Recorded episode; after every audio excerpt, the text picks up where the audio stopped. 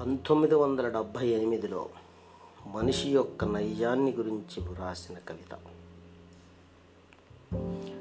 ఓ అవకాశవాది మనిషేనా నువ్వు? మనసుందా నీకు? అనురాగం అంటే ఏమిటో తెలుసా నీకు? అనుబంధం అంటే ఏమిటో ఎరుగుదువా నీవు? మనిషంటే మంచే నోయి మమతంటే మంచి మనసే నోయి ఆ రెండూ లేని నువ్వు మనిషే కాదోయి. పశువేనా నువ్వు? అమాయకత్వం ఉందా నీలో? తెలివిలేనితనం అంటే ఏమిటో తెలుసా నీకు?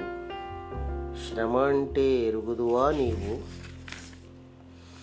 జాలి దయా నీలో ఉన్నాయా? పశువంటే అమాయక జీవేనోయి జాలి గలది పశువేనోయి ఆ రెండూ లేని నువ్వు పశువే కాదోయి. మనిషి పశువు కాని నువ్వు ఏమిటో నీకే తెలియదోయి ఏ కవికి రాదోయి నీకు పేరు పెట్టడం ఓ అవకాశవాది.